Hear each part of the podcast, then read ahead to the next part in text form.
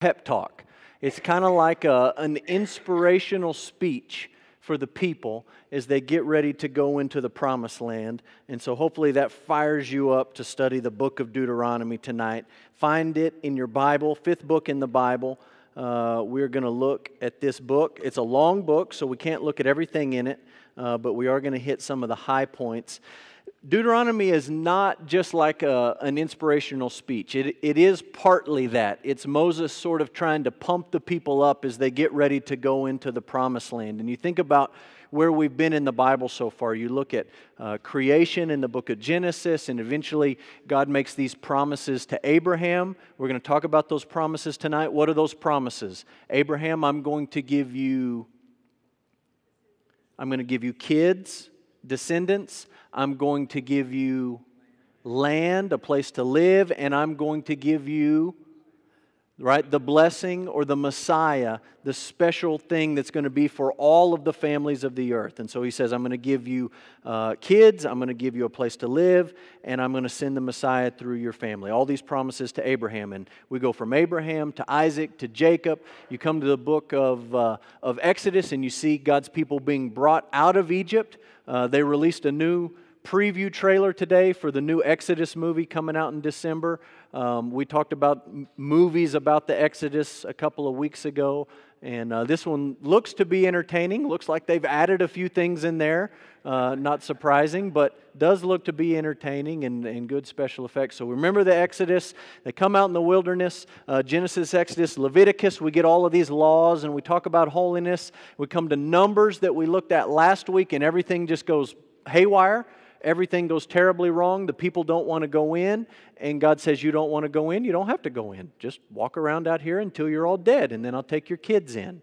And so then you come to Deuteronomy, and it's Moses and all the kids, right? Everyone else is gone, and it's Moses and all these young folks, and Moses is trying to pump them up, saying, Look, this is the biggest thing that's ever happened in your life. You got to be ready for this. But it's not just a pep talk, it's also a parent doing preventive parenting.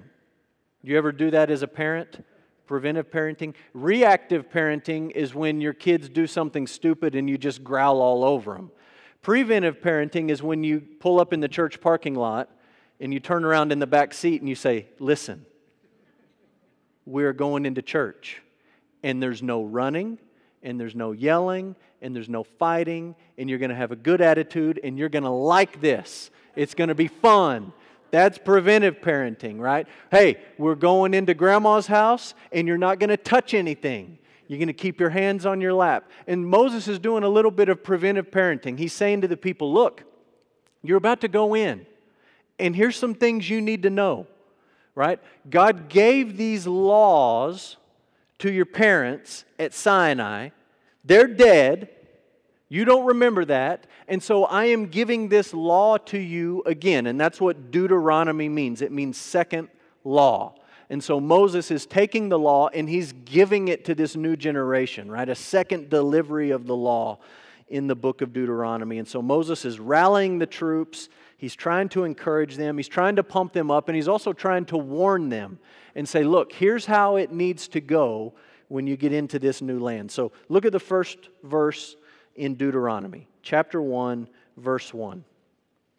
These are the words that Moses spoke to all Israel beyond the Jordan in the wilderness in the Arabah opposite Suph between Paran and Tophel, Laban, Hazeroth, and Dizahab. You know exactly where that's at, right?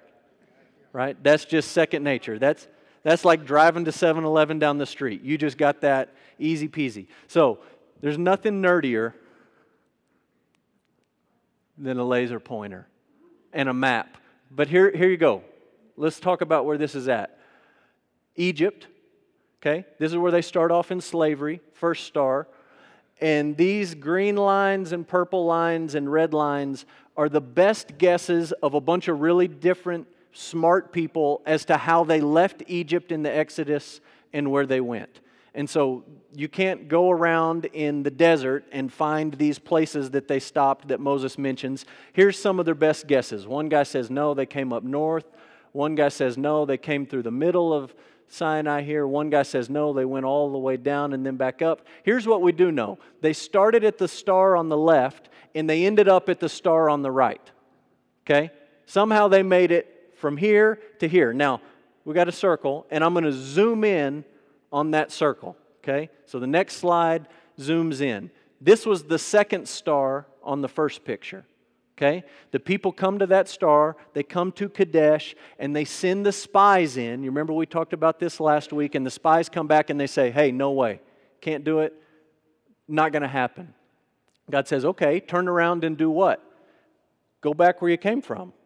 Go back towards the Red Sea. So they kind of walk around. They end up back here at Kadesh. And eventually, they go from Kadesh after all the faithless generation dies. They end up here and they make their way up here. Now, you can't see it on this map, but the Jordan River flows right here. This is the Sea of Galilee, this is the Dead Sea, and the Jordan River comes right down here. And the people are camped on this east side of the Jordan, getting ready to cross into the promised land. Now, put another circle on there. We're going to zoom in even further on this area. So go to the next slide. Okay? Deuteronomy takes place, and the people are here on this side of the Jordan River, and they're going here. On the right is the plains of Moab, and that's where they're sitting when Moses is talking to them in the book of Deuteronomy. Okay? On the east side of the Jordan River. On the left side of the Jordan River, the west side, is Jericho.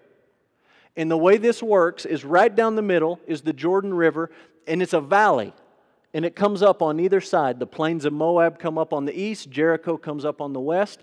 And as they're sitting at the star on the right, they can see the star on the left. It's a 5K run. It's not hundreds and hundreds of miles. It's not like we're going to have to walk weeks and weeks to get there. They're looking at it. They're up on this hill. The valley goes down. There's the river. Up on the other side, there's Jericho. They can see it across the way. And Moses is talking to everybody, and he says, Look, you're going over there. And when you go over there, here's what needs to happen. But there's an interesting little passage in Deuteronomy 3 I want you to see. Deuteronomy 3, verse 23. I, and the I is Moses, I pleaded with the Lord at that time, saying, O Lord God, you have only begun to show your servant your greatness in your mighty hand. For what God is there in heaven and on, or on earth who can do such mighty, uh, who can do such works and mighty acts as yours? Please let me go over and see the good land beyond the Jordan, that hill country in Lebanon. But the Lord was angry with me because of you and would not listen to me. And the Lord said to me, Enough from you. Do not speak to me of this matter again. Go up to the top of Pisgah and lift up your eyes west, north, south, east, and look at it with your eyes. You shall not go over this Jordan. But charge Joshua and encourage and strengthen him, for he shall go over at the head of this people and shall put them in possession of the land that you shall see. So we remained in the valley opposite Beth Peor. This is fascinating. And you remember last week in Numbers, for the second time, the people are grumbling about water, right? The first time they grumbled, Moses, you take your staff, you go to the rock, you hit the rock, and out comes water. The second time, God said, What?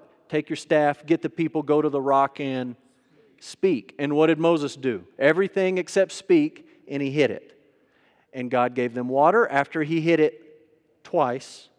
And then God said, Moses, because you did not uphold me as holy, you're not going in. You're going to die with everybody else out here in the wilderness. You're not going. Now Moses can see the promised land across the valley. You think about his journey from the basket in the Nile to growing up with Pharaoh to murdering the Egyptian to running for his life to being a shepherd for years and years, getting married, going back, seeing all the signs in Egypt, walking through the Red Sea, seeing all the miracles the manna, the quail, the water, all of it in the wilderness. Their shoes didn't wear out while they're wandering around. All of these things, year after year after year, 40 years walking with these people. He's done all of that. And now he is a 5K run from the promised land. And God says, You don't get to go. And Moses says, Please,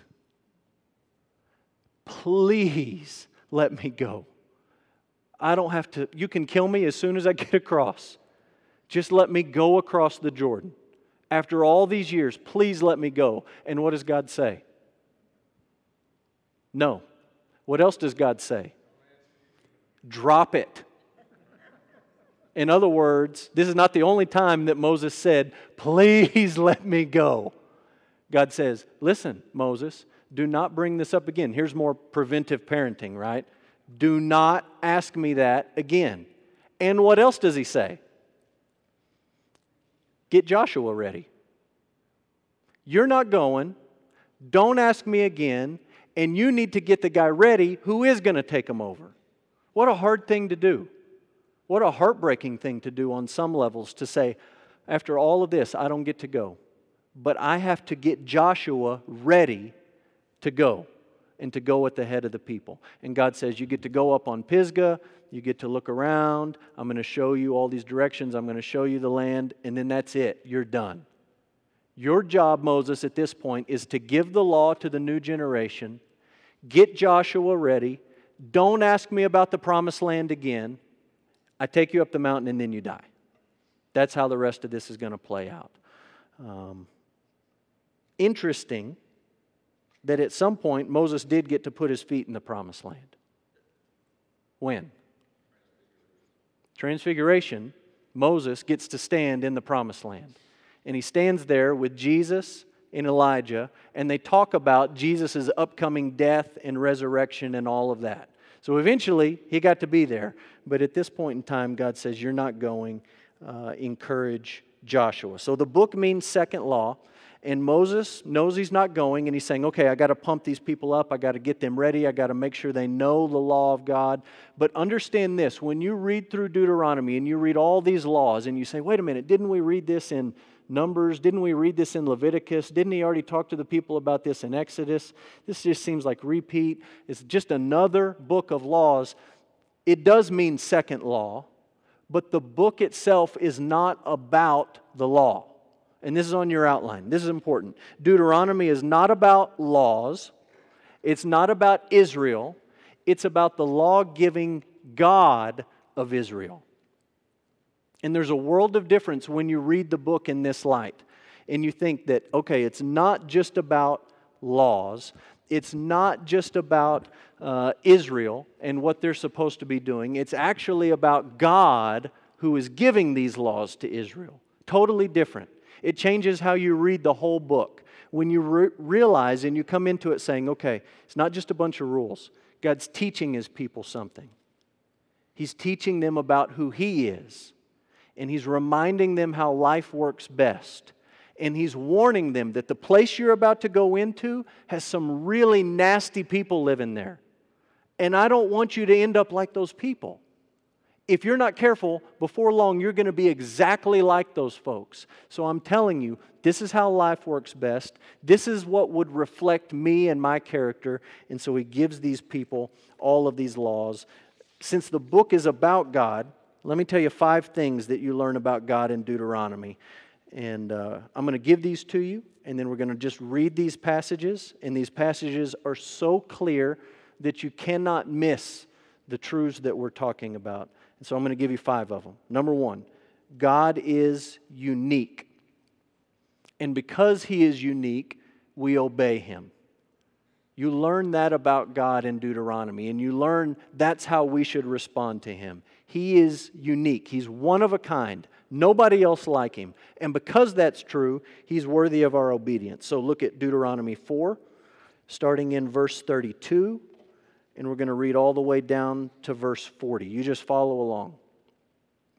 For ask now of the days that are past, which were before you, since the day that God created man on the earth, and ask from one end of heaven to the other whether such a great thing as this has ever happened or was ever heard of. Did any people ever hear the voice of a God speaking out of the midst of fire as you have heard and still live? Or has any God ever attempted to go and take a nation for himself from the midst of another nation by trials, signs, wonders, war, a mighty hand, and an outstretched arm, by great deeds of terror, all of which the Lord your God did for you in Egypt before your eyes? To you it was shown that you might know, here it is, that the Lord, and notice that's all caps, Yahweh, Jehovah is God. All those other gods up above there are little g gods. Any other God do this? Little g God? Any other little g God do this? No. Yahweh is God, big G God, and there is no other beside him. Out of heaven, he let you hear his voice, that he might discipline you. And on earth, he let you see his great fire, and you heard his words out of the midst of the fire. And because he loved your fathers and chose their offspring after them, and brought you out of Egypt with his own presence by his great power, driving out before you nations greater and mightier than yourselves, to bring you in, to give you their land for an inheritance, as it is this day. Know therefore today, and lay it to your heart that the Lord, Yahweh, is God in heaven above and on the earth beneath. There is no other. Therefore, you shall keep his statutes and his commandments, which I command you today, that it may go well with you and with your children after you, and that you may prolong your days in the land that the Lord your God is giving you for all time. Verse 39 and verse 40 are really clear. The Lord is God, and there is no other. Therefore, obey him, listen to him. He's telling you how life will go well in the land and how you can prolong your days in the land. God is unique and you need to obey him. Number two, what do you learn about God? God is omnipotent or he is all powerful. And because that's true, we are not afraid. You see that in Deuteronomy. God is omnipotent, and because that's true, we are not afraid. Deuteronomy 7, beginning in verse 17.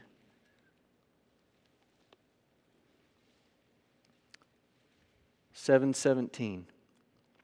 If you say in your heart, These nations are greater than I, how can I dispossess them? Had people ever said that before in Israel? Their parents had said that. They're too great. We can't take these people on. They're too strong. Cities are too big never going to happen. So he's saying, look, if you think like your parents, verse 18, you shall not be afraid of them, but you shall remember what the Lord your God did to Pharaoh and to all Egypt, the great trials that your eyes saw, the signs, the wonders, the mighty hand and the outstretched arm by which the Lord your God brought you out. So will the Lord your God do to all the peoples of whom you are afraid. Moreover, the Lord your God will send hornets among them until those who are left and hide themselves from you from, hide themselves from you are destroyed. You shall not be in dread of them, for the Lord your God is in your midst, a great and an awesome God. God is powerful. He did all of these things in Egypt. He will do the exact same thing for you, so don't be afraid of these folks. This is different than the wisdom of the world. You understand? The wisdom of the world says you're a special person and you're capable of great things. And you don't need to be intimidated or scared or worried because there is great potential within you. That's not the pep talk God gives the people, is it? Right? He's saying to them, Look, I'm with you. The one who did all these things in Egypt, the powerful one. You don't have to be afraid. You're pitiful but I'm with you. And since I'm with you and since I'm all powerful, you don't have to be scared. So there's number two. Number three, this is an important truth. God initiates a relationship with his people, so we're humble. when you understand that God is the one who initiates a relationship with sinners, that causes humility in your life. You don't say, Well, I guess I'm just more spiritually with it than my neighbor. Well, I guess I just have more going for me upstairs than the guy who lives across the street who doesn't love God or come to church. I mean, what, what, what doesn't click in his brain? It makes perfect sense to me. You don't have that attitude. You say, God is the one who initiated a relationship with me. And as a consequence, humility is evident in your life. So look at Deuteronomy 7 6, 7, and 8. Says, You are a people holy to the Lord your God. When you first hear that, you may think that he's saying, You are really good folks. You are a morally pure people. But that's not the usage of holy here. He's not saying you're good, he's saying you are set apart. A distinction has been made between you and other people. You are a people holy to the Lord your God. The Lord your God has chosen you to be a people for his treasured possession out of all the peoples who are on the face of the earth. It was not because you were more in number than any other people that the Lord set his love on you and chose you, for you were the fewest of all peoples. But it is because the Lord loves you and is keeping the oath that he swore to your fathers that the Lord has brought you out with a mighty hand and redeemed you from the house of slavery, from the hand of Pharaoh, king of Egypt. Let me tell you what Israel constantly fell back into. They read Deuteronomy 7 8, because the Lord loves you. And they said, Well, God loves us because we're good. We're better than the Assyrians. We're better than the Babylonians. We're better than the Greeks. We're better than the Romans. We're better than the Hittites. We're better than the Jebusites. We're better than the Amorites. We're better than all the ites. We're so good, and that's why God loves us. But look what it says it doesn't say that God loves you because you're good, it says God has a relationship with you because He loves you. Not that you did anything right. And if that's not clear enough, jump over two chapters. Look at Deuteronomy 9, verse 4. Just to clear it up. Do not say in your heart, after the Lord your God has thrust out these people before you, after he brings you in, do not say, It's because of my righteousness that the Lord has brought me in to possess this land. Don't say that. Whereas it is because of the wickedness of these nations that the Lord is driving them out before you. If that's not clear enough, let me say it again in verse 5. Not because of your righteousness or the uprightness of your heart are you going in to possess their land, but because of the wickedness of these nations that the Lord your God is driving them out from before you, that he may confirm the word that the Lord swore to your fathers, to Abraham, to Isaac, and to Jacob. He's saying, Look, what was Abraham? He alludes to Abraham. What was Abraham doing when God and him struck up this friendship? He was an idol worshiper. And God just showed up one day into his life and initiated a relationship and said, You know what, buddy? You're with me. And Abraham said, All right, let's go. God initiated that. What about Isaac? What about Jacob? What about the rest of them? It's not because of the righteousness in your own heart, it's because God is keeping his promise. It's because God has initiated this relationship with you. And so Moses is saying to the folks listen, listen, listen. You're going in, you're crossing this river. It's right there. 5K run, you're in. And the people in Jericho are evil. And the Amorites are evil. And the Ammonites are evil. And when you get in there, it's going to be very tempting for you to look around at all those evil people and say, man, these people don't have their act together. Don't, don't they know what difference between right and wrong? Don't they know basic morality? Don't they know that if you just act decent, God will love you? And Moses says, quit it. Do not say that. Do not think that in your heart. It's not because of your righteousness, it's because God has initiated this relationship with you. Number four, God is holy. We've talked a lot about that in recent weeks, Wednesday nights, Sunday mornings. God is holy, so we keep Him first. God is holy, so we keep Him first. We refuse to let anything else come before God. Look at Deuteronomy 4, verse 25.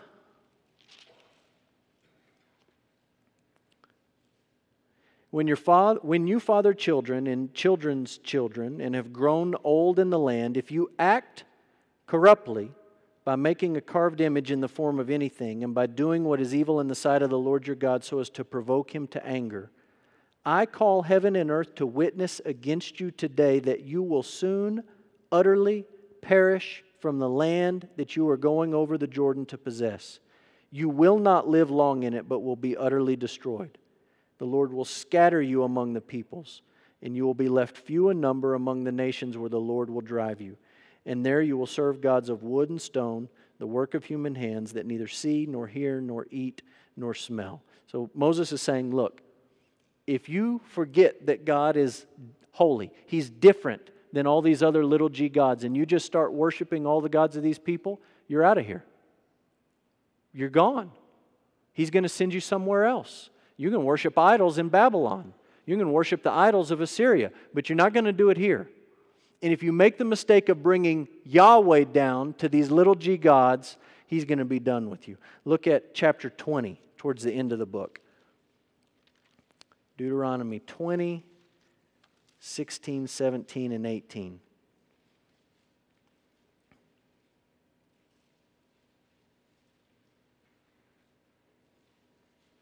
God is holy. In the cities of these peoples that the Lord your God is giving you for an inheritance, you shall save alive nothing that breathes. And when people read that, and we're going to talk about it in Joshua next week, people get uncomfortable. God says, kill it all, all of it. And we hear that and we think, ah, oh, that sounds so extreme. And the reason we think it sounds extreme is because we forget the gravity of that statement that God is holy, holy, holy. So he says, Save alive nothing that breathes, but you shall devote them to complete destruction Hittites, Amorites, Canaanites, Perizzites, Hivites, Jebusites, as the Lord your God has commanded, that they may not teach you to do according to all their abominable practices that they have done for their gods, and so you sin against the Lord your God. So Moses is reminding them don't go along with those people. Don't let those people teach you to treat Yahweh as if he's just another one of these little g gods. Last idea is this, number five, and we're going to talk about this one for a little while. God keeps his promises. You see that in Deuteronomy. God keeps his promise, so we have faith in God. God keeps his promises. Moses came from the family of who? Levi. He was a Levite. And Levite came from who? Levi came from who? Jacob. And Jacob, you trace it back one more to Isaac. And you trace it back one more from Isaac to Abraham. And these promises start with Abraham, right? We're talking in Deuteronomy, God keeps his promises. And again, very simple. The promises to Abram to Abraham I'm going to give you kids, I'm going to give you land, and I'm going to send the Messiah. Kids, land, Messiah. Say it with me. Kids, land, Messiah. Okay, so let's see if God keeps his promises. Look at Deuteronomy 10, verse 22.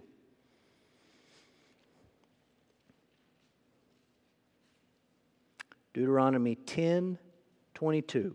Your fathers went down to Egypt, 70 persons. And now the Lord your God has made you as numerous as the stars of the heavens. Right? The 70 is Joseph's family, his brothers, Jacob and all of them who went down and he says there was 70 of them. Is it amazing that there was 70 considering we started with Abram and Sarah? 70 is impressive. They come out with a multitude, and God wipes out a whole generation in the wilderness. Gone. And you say, oh, wow, did that decimate the people? And God says, using figurative language, you're as numerous as the stars of the heaven. Look around. I promised Abram that I would give him, number one, kids. Look around. Did he keep that promise? Okay, check that one off the list. Look at Deuteronomy 11, starting in verse 8. Deuteronomy 11, 8. You shall therefore keep the whole commandment that I command you today, that you may be strong and go in and take possession of the what? Land that you're going over to possess, that you may live long in the what? Land that the Lord swore to your fathers to give them and to their offspring. A what? Land flowing with milk and honey. For the land that you are entering to take possession of is not like the land of Egypt from which you've come, where you sowed your seed and irrigated it like a garden of vegetables, but the land that you are going over to possess is a land of hills and valleys which drinks water by the rain from heaven, a land that the Lord your God cares for. The eyes of the Lord your God are always upon it from beginning of the year to the end of the year. Land, land, land, land, land. There it is. Five kilometers away. I'm giving it to you, right? Promise number one kids. Look around. I did it. Promise number two land. There it is. It's all yours. Promise number three look at Deuteronomy 5.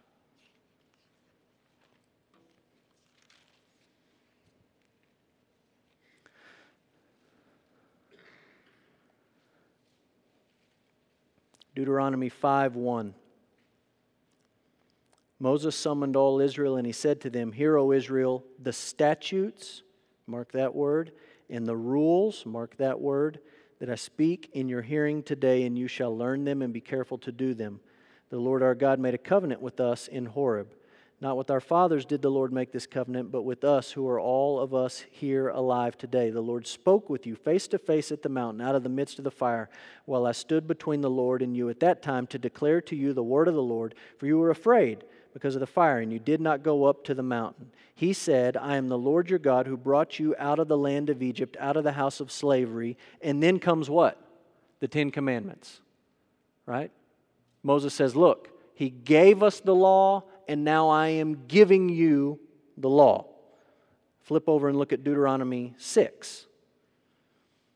Think of Jesus in the New Testament, and somebody asks Jesus, What is the greatest commandment? What is the greatest law? And Jesus quotes this passage, Deuteronomy 6 4. Hear, O Israel, the Lord our God, the Lord is one. You shall love the Lord your God with all your heart, with all your soul, with all your might. According to Jesus, that's law. And God gives it to them in the book of Deuteronomy. Flip over and look at Deuteronomy 27. Talks in Deuteronomy 27 about writing the laws on giant stones. Verse 8 Write on the stones all the words of this what? Law. Write the law very plainly. Look at Deuteronomy chapter 31. Flip over and look at that. Deuteronomy 31, look at verse 9. Moses wrote the what?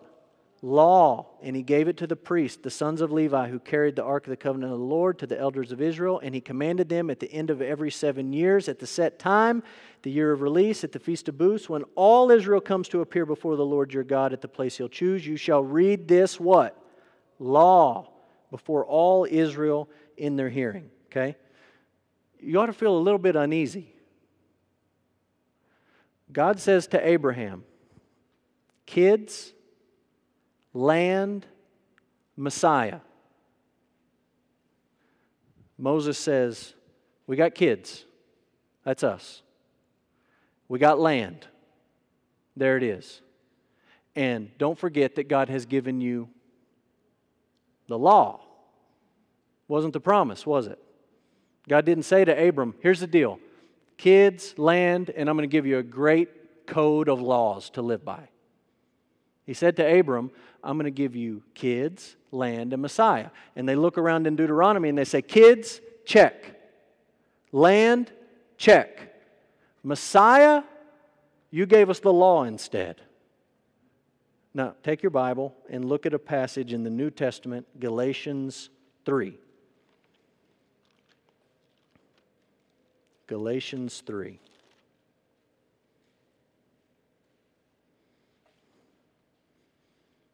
Look at verse 23.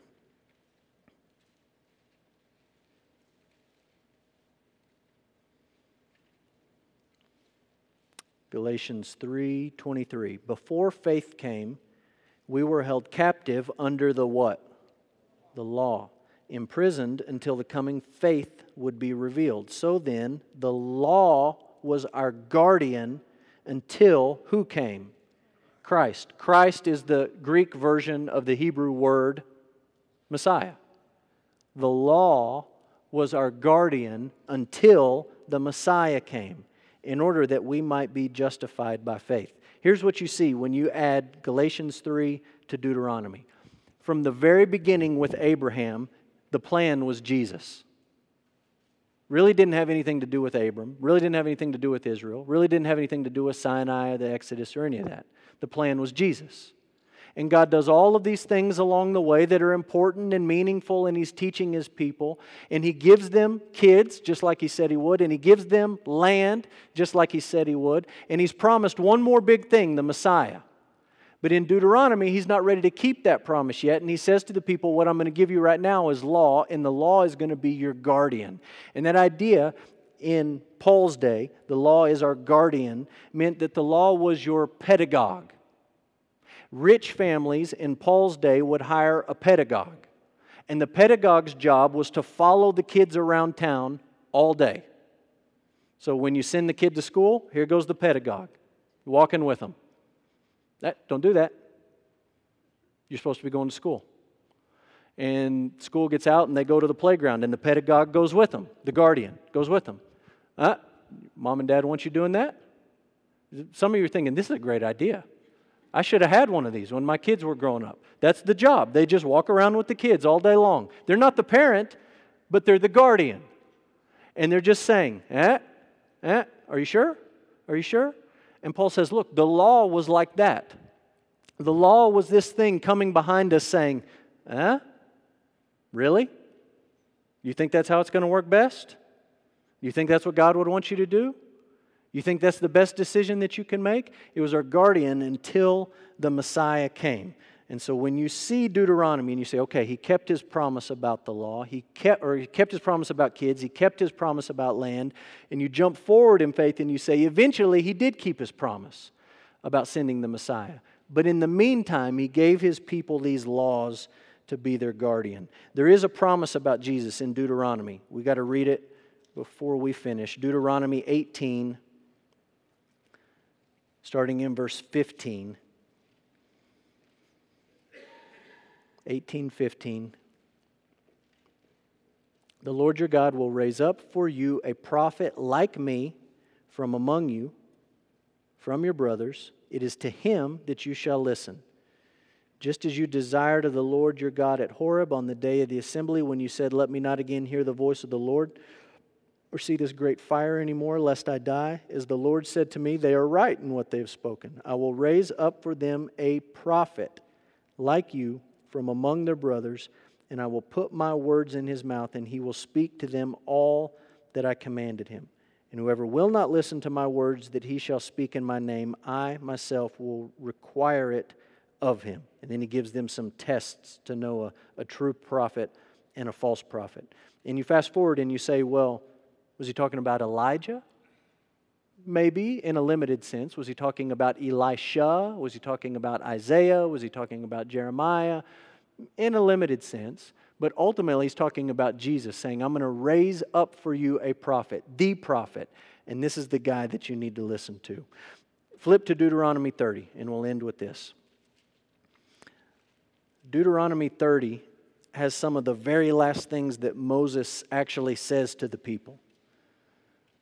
Um, and if you go down in verse 11, if your Bible has headings, the heading above verse 11 in my Bible says the choice of life and death.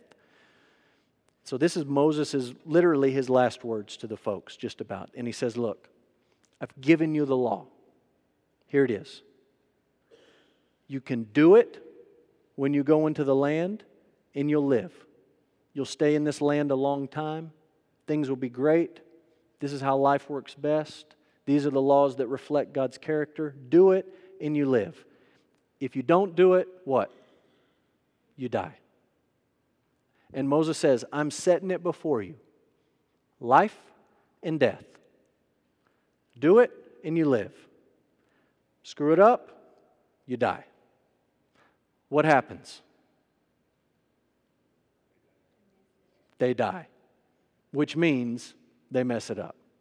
They foul it up, they crisscross it, they get confused, they go after all these other gods, they act like all these other ites all around them, and they lose it. And they don't stay long in the land. Eventually, they do get kicked out of the land. And God says, Look, Moses said it before you life and death. You messed it up. And when you read that and you think about that and you know how it ends for Israel, it's sort of a bummer because you think, there it is. Moses said it before them. And you know when you're reading it, you know these people. They're not going to do it. They're not going to choose the right way. You know they're going to go off track. But you go back and you remember that God keeps his promises.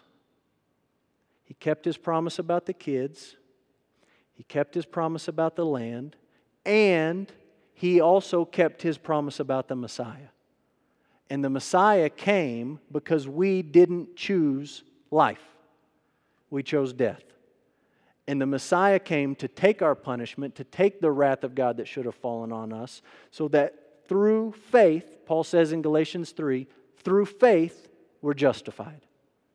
Not by trying to keep God's laws and obedience and we can be good enough, but we admit we're just like these screw ups in the wilderness and we cannot do it. We don't do it. We're not going to do it. We need somebody to do it for us, and our faith is in the Messiah. And in the end, the whole book points you to Jesus. So, with that, let's pray. Thank Jesus for this book. Thank Him for His life and His death. Father, we love you, and we are grateful for the book of Deuteronomy and for the things that we learn about you in this book. Father, help us not to get confused and think that the Bible is just a whole bunch of rules. And help us not to get confused and think that the Bible is about Israel or about the prophets or about the nations that you drove out, the nations that you brought judgment on. Father, help us to remember that the Bible is a book about you and it teaches us about you and it, it reveals who you are. Father, we thank you that you are a God who keeps your promises. We believe that you're all powerful. We believe that you're holy. We believe that you are one of a kind. You're unique. But Father, we rest tonight in the fact that you keep your promises. And you kept your promises to Abram, to Isaac, to Jacob, to Israel. You gave them descendants. You gave them a land. And Father, you gave them the Messiah. And we are eternally rejoicing in the fact that you have grafted us into this family. And that as kids, when we sing about Father Abraham, we really are singing about our Father, that this is our story. We've been brought into this family by faith. Father, we're grateful for that. Lord, as we uh, pray together, uh, we hope that it is an encouraging time. We hope that it is a time where we can bring our petitions to you and where we can seek your will in our lives. We love you. We thank you for your word. We pray in Jesus' name. Amen.